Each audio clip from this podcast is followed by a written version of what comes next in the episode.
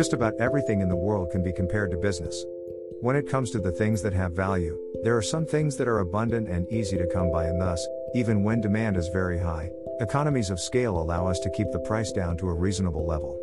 On the other hand, when something is very rare, or just very valuable regardless of the quantity available, the price goes up as our valuation of it increases. Supply and demand works in just about every aspect of life, not just business. When it comes to the marketplace of relationships, men and women are shopping for two different things.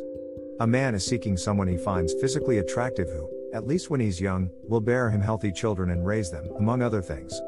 A woman's value to a man is almost entirely in her ability to keep him sexually attracted and to provide the kinds of comfort and support he needs to face a world that cares little for him. He's not looking for a servant, but a partner. A sexually attractive partner. On the other hand, a woman has two specific criteria she looks for when shopping for a man who will be more than just a plaything like what she might have searched for in her youth.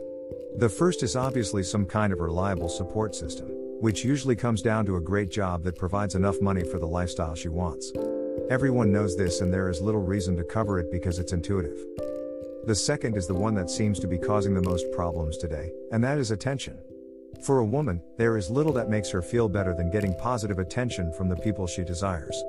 The reason social media is so successful primarily because of women, because the average man cares little for any attention that isn't sexual in nature, and you can't really get that on social media.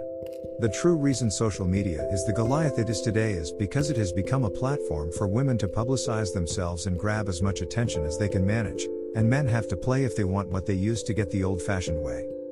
Like any other drug, attention for a woman is addicting, and the more she gets, the further down the hole she falls.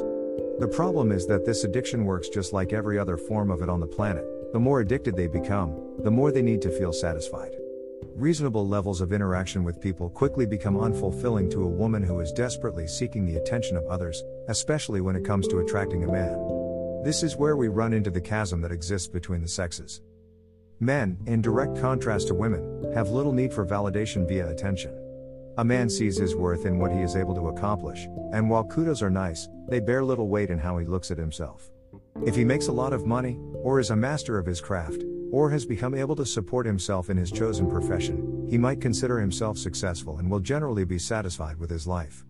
The positive attention of others rarely has any bearing on how he feels about himself, though he certainly appreciates it. A woman, on the other hand, is biologically wired on social interaction. It is in her nature to be involved with other people and to have those people be involved with her. Most of this comes from the very necessary need to be emotionally available for her children, but the natural extension of this is a wide social network that provides her with the kinds of interactions she needs to feel important. For a woman, her worth lies in the relationships she has with others. Nothing she does, even in her career, can ever come anywhere close to that. It is because of this disparity that men and women today are struggling to find a middle ground, and I'm going to say something that most people don't want to hear it's mostly women's fault.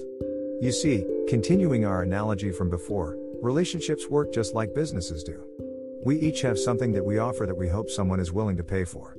The problem is that what women used to value most, support, is no longer the primary good they wish to purchase from men, which is still the thing that most men have to offer. The source of this comes from the fact that the modern woman simply doesn't need the same level of support she used to.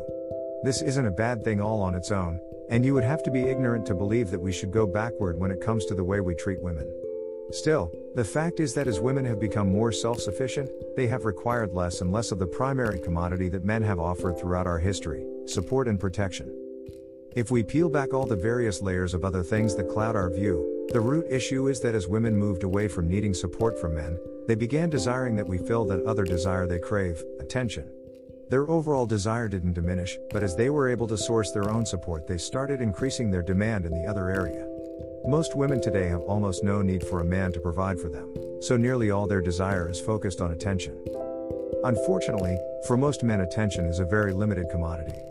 The average man is only able to focus on one thing at a time, and what little attention we do have is generally focused on things we're interested in, which typically doesn't include showering someone else with our focus.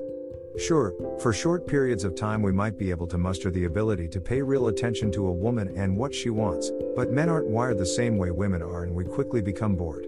When that happens, we're ready to move on to something more interesting, and no amount of sex or service or attention from a woman will overcome that.